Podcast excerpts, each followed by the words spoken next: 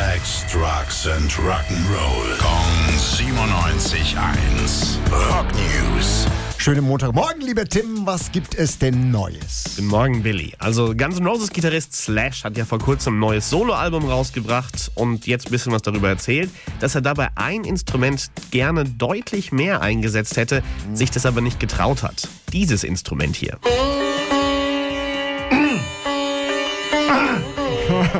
Also das äh, klingt irgendwie nach Indien. Wie heißt das Ding nochmal? Sita heißt Ah. das Ding nochmal. Okay. Und äh, weltweit bekannt wurde der Sound eigentlich vor allem durch George Harrison und die Beatles. Und genau darin liegt für Slash das Problem. Was hat er denn für Probleme bei den Beatles? Also Also eigentlich keine, hoffe ich mal, verzweifelt, aber ähm, er hätte gerne mehr Sitar-Elemente im neuen Album untergebracht, aber sagt, naja, immer wenn jemand heutzutage Sitar spielt, dann denken alle immer sofort an George Harrison.